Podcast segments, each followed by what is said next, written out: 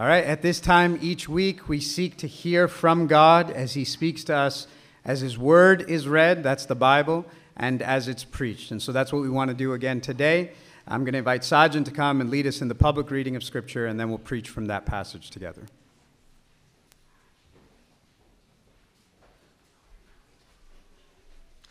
Good morning, church.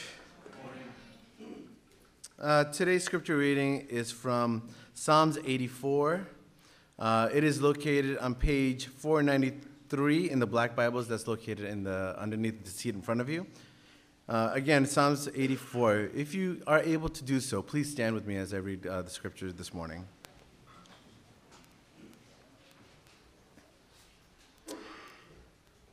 How lovely is your dwelling place, O Lord of hosts! My soul longs, yes, faints for the courts of the Lord. My heart and flesh sing for joy to the living God. Even the sparrow finds a home, and the swallow a nest for herself, where she may lay her young at your altar, O Lord of hosts, my King and my God. Blessed are those who dwell in your house, ever singing your praise. Blessed are those whose strength is in you, in whose hearts are the highways to Zion. As they go through the valley of Baca, they make it a place of springs. The early rain also covers it with pools. They go from strength to strength. Each one appears before God in Zion.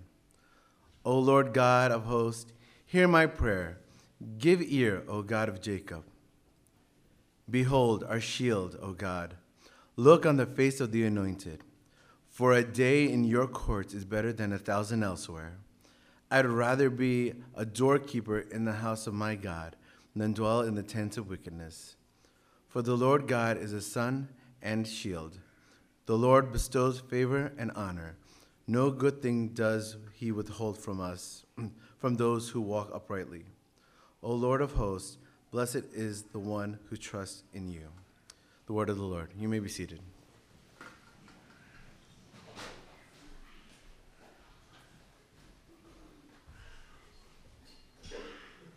Let's pray together.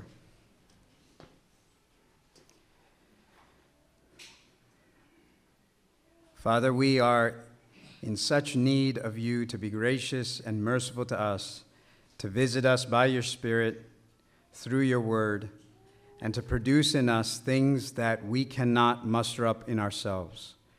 We cannot produce in ourselves love for you, desire for you, and so we come poor and needy. Come produce the very things that are required in us. This we ask and pray in Jesus' name. Amen. All right, in seminary, I was taught that every sermon needs an introduction. So here you go. Today, we are preaching from Psalm 84. That's it, that's all I got today. Our task for today, our roadmap is we're going to try and preach from Psalm 84, just a few of the verses from that psalm, because we want to consider this topic of love his presence more. And I think this psalm will help us.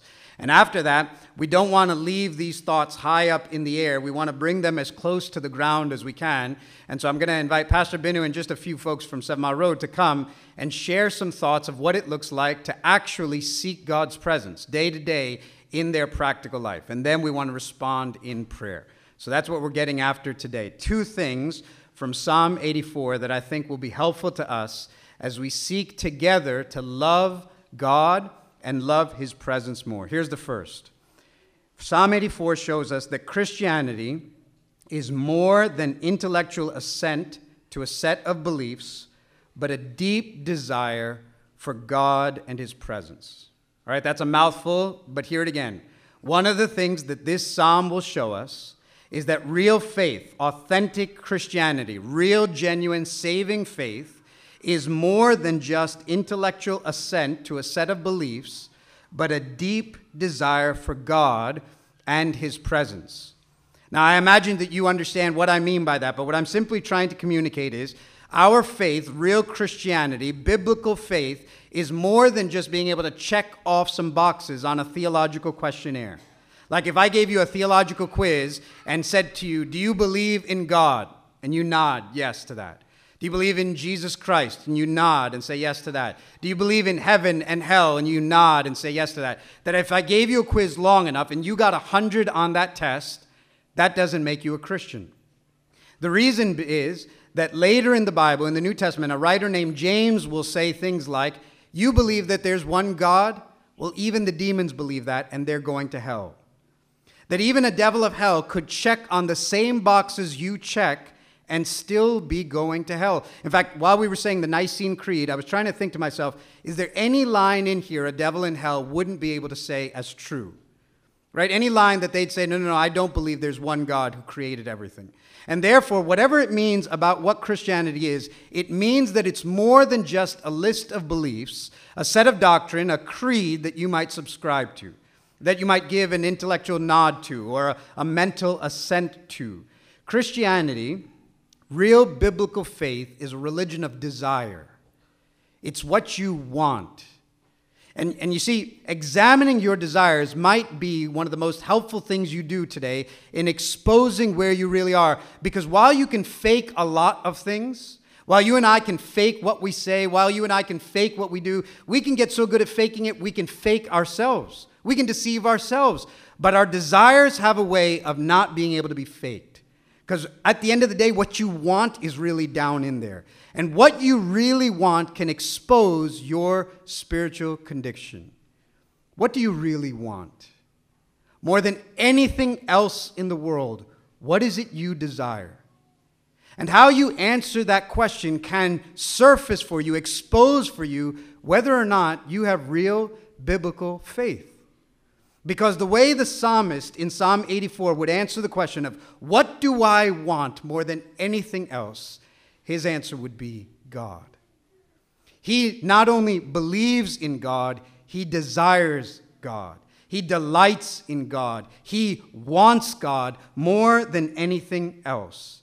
In fact, you can't read Psalm 84 and not see desire, and not hear yearning, longing, a fainting for God. In fact, let me just read you the first four verses. Here's what it says How lovely is your dwelling place, O Lord of hosts. My soul longs, yes, faints for the courts of the Lord. My heart and flesh sing for joy to the living God. Even the sparrow finds a home, and the swallow a nest for herself, where she may lay her young at your altars, O Lord of hosts, my God and my King. Blessed are those who dwell in your house, ever singing your praise. Just listen and you can hear desire. Pay attention and you can see longing. He says that he wants to dwell where God dwells. He wants to live where God lives. He wants to make his home in the home of God. He wants his address to be wherever God is. The address of his home is wherever God is. You can hear it. He longs, his soul does. He faints for the courts of the Lord. So much so that he even looks and speaks with a certain envy towards birds. Do you hear it? He says, Even the sparrow finds a home, and the swallow builds a nest, a place to lay her young by your altars, O Lord of hosts. Now, that description itself should tell us something about God. Consider this with me. What does it say about God that creatures like these birds, like sparrows and swallows, can cozy up in God's presence, can build a home in God's dwelling, can make a nest where God lives. I mean, you think of that. In the Bible, you should know that sparrows are essentially worthless birds. Jesus has this offhand passing comment where he once says, Aren't two sparrows sold for a penny? I mean, you can't get anything for a penny. You can't buy a stick of gum for a penny. And he's saying you can get two sparrows for a penny because in the Bible, these are the worthless birds. They're not majestic eagles, they're not peaceful doves, they're worthless sparrows. And yet, the worthless of all creatures, the humblest and leanest of all the creatures, find a home with God. The swallow, one commentator said, the swallow is a bird that's always fluttering everywhere, never tires, always flying everywhere. But the restless bird finds its rest in the presence of God. And the point of the psalm is to drive home if Almighty God is that kind of a host to, to the most meager and mangy of birds. What kind of host will he be to you who was created in his image and his likeness? Because at the end of the day, a sparrow or a swallow can look up to God as its creator, but you, child of God, look up to him as Father. Are you not worth more than two sparrows? Are you not worth more than the swallows? And yet, if our Heavenly Father provides such hosting and hospitality and lodging to the most mangy of birds, what will his welcome be for you, son or daughter? How are you invited into his home and into his presence? How are you invited to cozy up? Or do you imagine dad will be good to the mangy bird, but deny a son and a daughter? No, this psalmist begins to think even the swallows and the sparrow, and as he speaks of them, you can almost trace a hint of envy, like jealousy. Even the sparrows build a nest, and the swallows make a home near your altars. It's sort of like this. You know that scene in Shakespeare with Romeo and Juliet where Romeo's down below and Juliet's up in the balcony, and he looks with longing at this girl that he loves. And there's this line that he says. I, I wrote it down because otherwise I have no idea. He says, he says this. He says, See how she leans her cheek upon her hand. And then watch this line. Oh, that I were a glove upon that hand, that I might touch her cheek. That's a line, right, brothers? But what's he saying? He's saying he would trade his whole being if he could just be that glove, because to be that glove would be to be that close and that near to someone he so desperately loves. He would trade his whole being to be that glove. Now, whatever you think about it, you'd go, This brother loves Juliet, desires Juliet, wants to be near Juliet, would trade everything he could to be near her. Oh, to be a sparrow or a swallow if it meant that I could dwell with you in your altar. You know that place where sacrifices are made and now my sins are forgiven and I have peace with God. And in that moment, in that altar where I'm right with God, if I could dwell there, I'd stay there forever. I'd put my address right there by your altar in peace with you, the forgiveness of sins, right relationship. I'd live there forever. Whatever you could say about this psalmist, you'd go, This man loves God wants God, desires God, would trade everything he had to be near God. How about you? This man does not merely believe a set of beliefs that he can check, because Christianity is not a set of doctrine that you take a test on. This man's desires exposed that over and above everything else, he wants God. How about you? He doesn't even just want the things of God, he doesn't even want things from God. He wants God. Because you know how that can be fuzzy in our heads. Like we could want the things of God, we could want the forgiveness of our sins. That's a good thing. And we could want peace, and we could want eternal life, and we could want to not go to hell, we could want even the things of, we could want ministry and not want God. He wants God. He loves God. He desires God over and above everything else. Who he wants is God. And where he wants to be more than anywhere else is wherever God is. How about you? And I'd say to you, that question that we'd answer in our soul might be one of the most important questions we ever answer because it can expose whether we're a pretender or whether we're real. Because while we can fake a great number of things, we can't seem to hide what we really want. Our desires expose our spiritual condition. And if you feel even the slightest tremor of your poverty of desire, that you don't desire as much as you ought, or want to, then you'll see with me the desperate state we find ourselves in and how we're asking God to produce in us a desire for more of His presence, that we might love His presence more. There's a second thing this psalm shows us, and that's this that God's presence is better than any place else. God's presence is better than any place else. The other thing you can't miss in this psalm is that for this psalmist, there is nowhere he'd rather be than where God is. The way he says it is this in verse 10. He says, For a day in your courts is better than a thousand elsewhere. I would rather be a doorkeeper in the house of my God than dwell in the tents of wickedness. Hear that again. A day in your courts is better than a thousand elsewhere, anywhere else. I'd rather be a doorkeeper in your house than dwell in the tents of wickedness. There is no place this psalmist would rather be than in God's presence. So much so that the way he describes it is I would trade a thousand days without you for one day with you. I would trade one day with you for a millennium of days without you. If you gave this psalmist the choice of a king size bed in a penthouse without God, or a sleeping bag at the entrance of God's house, he'd ask you, Where do you want me to lay the sleeping bag? He would rather be at the foothold, at the threshold, at the door and doorstep of God's house than live without God. For him, that trade would be no problem. He would give up a thousand days without God for one day with him. When I think of this, I'm reminded of a, a scene from the book of Exodus. Exodus is earlier in our Bible.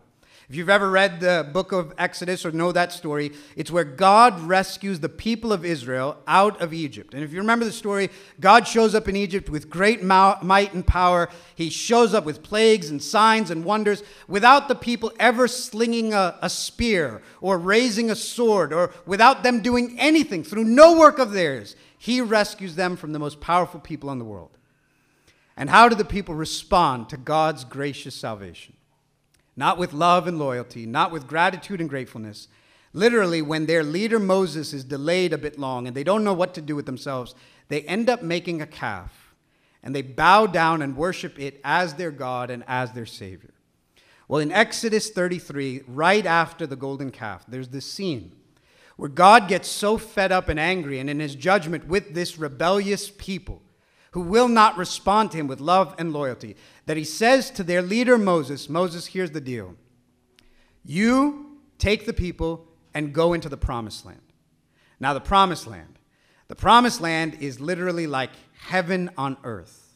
The promised land is this land where it's literally called the land of milk and honey like the sweetest of land, the land where everything you want is in abundance. There's grapes the size of watermelons in the promised land. In fact, God even says, I'm going to send my angel in front of you, and he will clear out your enemies so you'll never have danger in the promised land. So you think of the promised land. The promised land means you can walk through any street of the promised land and you'll never worry about your danger. Any time of day or night, you'll be totally safe. There'll be peace within the promised land, prosperity within the promised land, watermelon sized grapes in the promised land, abundance and pleasure, and everything you could possibly want. And God says to Moses, you take the people and you go. Here's the only catch I'm not coming with you. So here's the question If you were offered heaven without God, would you take it? Now, before you answer that quickly and before you say no, no, no, would you consider for a second? If you were offered heaven, as in everything that heaven has to promise you, the forgiveness of sins so you'll never feel guilty again, eternal life so you'll never die again, eternal gladness so you'll never shed tears again, peace in all your relationships so that you'll never have conflict again, that the world will be in peace, that there will be abundance and pleasure forevermore, the prosperity that you've always desired. You will lack for nothing, miss nothing. Save God. Would you take it? And I'd have to tell you, our country and culture and world screams absolutely because you know what I just described? I described the American dream. The American dream is to have everything that you could possibly have, be as safe as you could possibly be without the constraints of a God who would rule over you and bother you with his presence and his rules and bind you with his lordship. If you could remove all that and have, if you could have heaven without God, would you take it? And in fact, if you come into a Christianity that essentially is here because you don't want to go to hell, I want you to, to consider that's the kind of Christianity you've taken. Like if you were told believe in Jesus, you won't go to hell, or don't, and you'll go to hell, you go, all right, I guess I'll believe that. Because I'd rather prefer not to go to hell. But, but here, that's what's being offered to Moses. He's literally offering him, You will have the promised land without God. And here's what Moses says Exodus 33, verse 15. You, got, you can look at it later. He says, And Moses said to him, If your presence will not go with me, do not bring us up from here. If your presence will not go with me, do not bring us up from here. And Mile Road, would you pay attention to where here is? Here is the wilderness. Here is the desert where the people got bit by serpents, and where the ground opened up and swallowed a bunch of them, and where there's a scarcity of bread and water, and where enemies always seem to be attacking. And yet Moses is saying, I would rather have one day in the wilderness with God than a thousand days in the promised land without him. In fact, for Moses, a promised land without God is hell. A promised land without God is hell. The American dream without God is hell. Because for Moses, if you gave him everything and held back God, you'd hold back from him the one thing he wants the most. And you'd want, hold back from him the one thing that is best of all. You see, here's the offer of Christianity.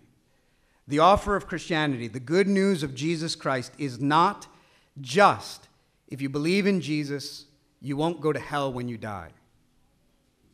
It's rather the offer of Christianity. The good news of the good news is Jesus died to give you God. There's a difference. That ultimately, Jesus didn't just die to keep you from a bad thing, Jesus died to give you the best thing. He didn't just die to keep you from hell, He died to give you God, to give you access to God, to give you the best thing your soul needs, which is God Himself. He died to bring you to where God is, and where God is, is heaven. And when God is central, then everything else can be tasted for the sweetness therein. Then the forgiveness of sins and peace with one another, and the shalom, and the watermelon sized grapes, they all become right when God is first and God is foremost. Let me read you one quote from John Piper. He says it really well. Listen to this. He says, Christ did not die to forgive sinners who go on treasuring anything above God. And the people who would be happy in heaven if Christ were not there will not be there. The gospel is not a way to get people to heaven, it is a way to get people to God. Isn't that right? Jesus didn't die so that we might have the forgiveness of our sins and then give ourselves to lesser loves. He died so that he might purchase for us an affection for God, and he might put in us a desire for God, so that if you and I would be happy if heaven in heaven if Christ were not there, we won't be there because Christianity is not a set of beliefs. It's a desire. It's a religion of desire where you and I want God more than anything else. If you feel with me the poverty of your own soul and the need for God to produce in you a greater hunger for him, then that's what we want to do. Is we want to consider this and we want to pray. What I want to do now is not let this linger up here. Okay, we want to seek God's presence more. How do you do that on Monday morning? How do you do that on Wednesday afternoon? And what does that look like on Saturday? So, to that end, I'm going to invite Binu and Laurel and Brett to come. And these folks are coming, particularly, I want you to hear, not because they're experts on what it looks like to seek God, particularly because they're ordinary. I mean, you can't get more ordinary than Laurel or Brett. But the point would be that's a compliment to them. The point would be they're a vision for what just our lives look like, just ordinary, normal Christians. What does it look like for us to seek God? And what would that look like in our lives day to day? So I'm going to invite them to come and share some thoughts on what this might practically look like, and then we'll pray together.